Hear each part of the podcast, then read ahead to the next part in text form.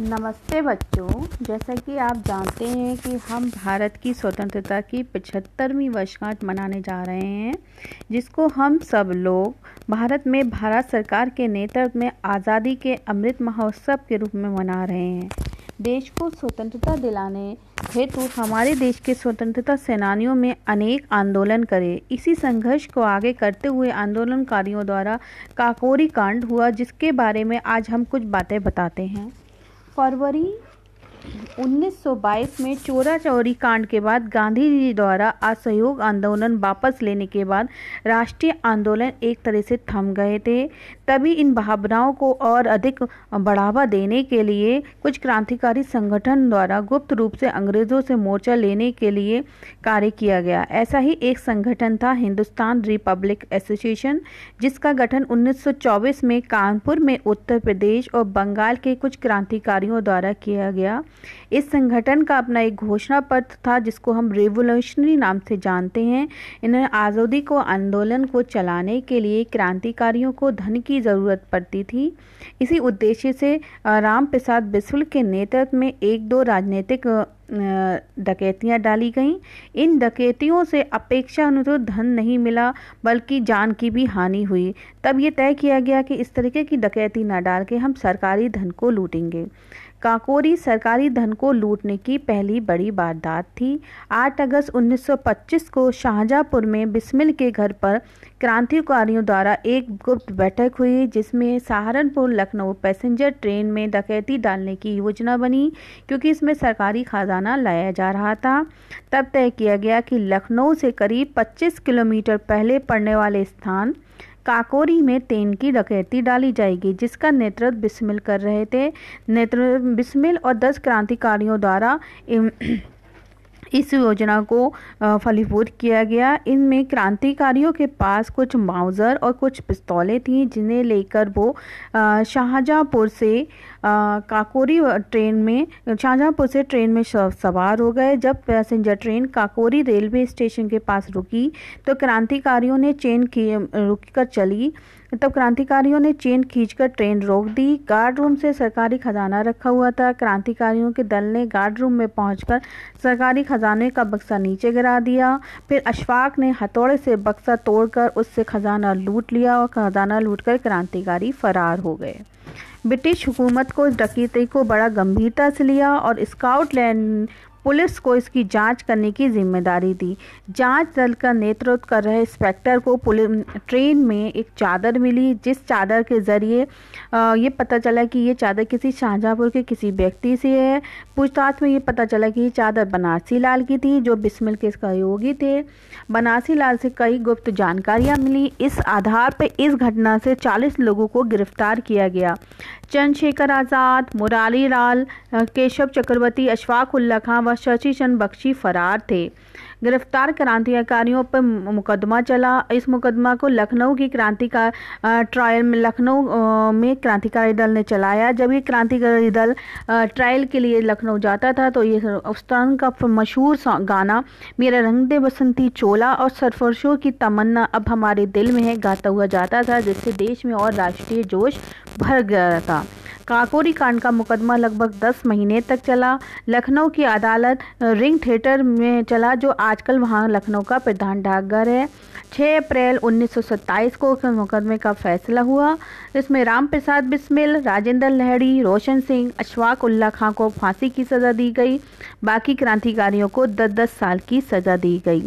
भारतीय स्वतंत्रता संग्राम के इतिहास में काकोरी कांड इसलिए अविस्मरणीय रहेगा कि जब देश चोरा चोरी घटना के बाद संघर्ष के बाद विराम के दौर से गुजर रहा था तो देशवासियों में नया जोश भरने के लिए इस कांड को किया गया जो उसमें अंग्रेज़ी हुकूमत को एक चुनौती सामने रखी।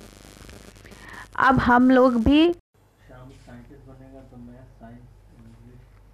नमस्ते बच्चों, जैसा कि आप जानते हैं, हम भारत की स्वतंत्रता की पिछहत्तरवीं वर्षगांठ मनाने जा रहे हैं, जिसको हम सब लोग भारत में, भारत सरकार के नेतृत्व में आज़ादी के महोत्सव के रूप में मना रहे हैं।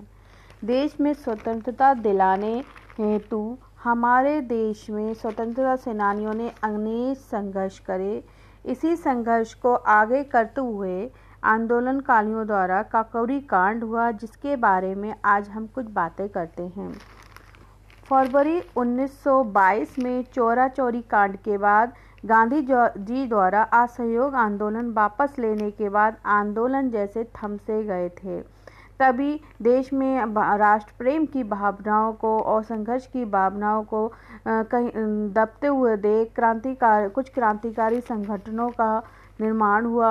ऐसा ही एक संगठन था हिंदुस्तान रिपब्लिक एसोसिएशन, जिसका गठन सन 1924 में कानपुर में उत्तर प्रदेश तथा बंगाल के कुछ क्रांतिकारी द्वारा किया गया। इस संगठन का घोषणा पद रेवोल्यूशनरी नाम से जाना जाता है। देश के सभी प्रमुख स्थानों पर इसे विस्तृत कर यह बताया गया कि आंदोलन चलाने हेतु क्रांतिकारियों को धन की ज़रूरत पड़ती है। इसी उद्देश्य से संगठन द्वारा राम प्रसिद्ध विश्वविद्यालय के नेतृत्व में एक दो जगह राजनीतिक डकैतियाँ डाली गईं। इन डकैतियों को में धन तो प्राप्त नहीं हुआ, लेकिन बल्कि एक इनका व्यक्ति जान मान की हानि ज़रूर हुई। तब ये तय किया गया कि इस तरीके की डकैतियाँ ना डालकर हम सरकारी धन को लूटेंगे। काकोरी सरकारी धन को लूटने की पहली बड़ी वारदात थी। 8 अगस्त सन 1925 में शाहजहांपुर में बिस्मिल के घर क्रांतिकारियों की एक गुप्त बैठक हुई जिसमें का सहारनपुर लखनऊ पैसेंजर ट्रेन में डकैती डालने की योजना बनी, क्योंकि इसमें सरकारी खजाना लाया जा रहा था। तब ये तय किया कि लखनऊ से करीब 25 किलोमीटर पहले पड़ने वाले स्थान काकोरी में ट्रेन में डकैती डाली जाएगी।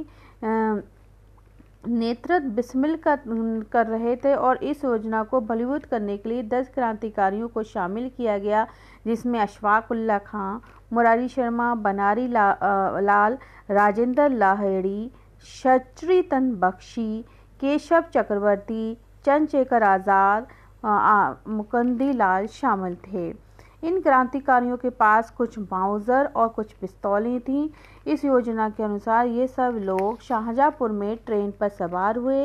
जैसे ही passenger train Kakori railway station पर रुककर आगे बढ़ी, क्रांतिकारियों ने चेन खींचकर रोक दी। गार्ड रूम में सरकारी खजाना रखा था। क्रांतिकारी का दल गार्ड रूम में पहुँचा और सरकारी खजाने का बक्सा नीचे गिरा दिया।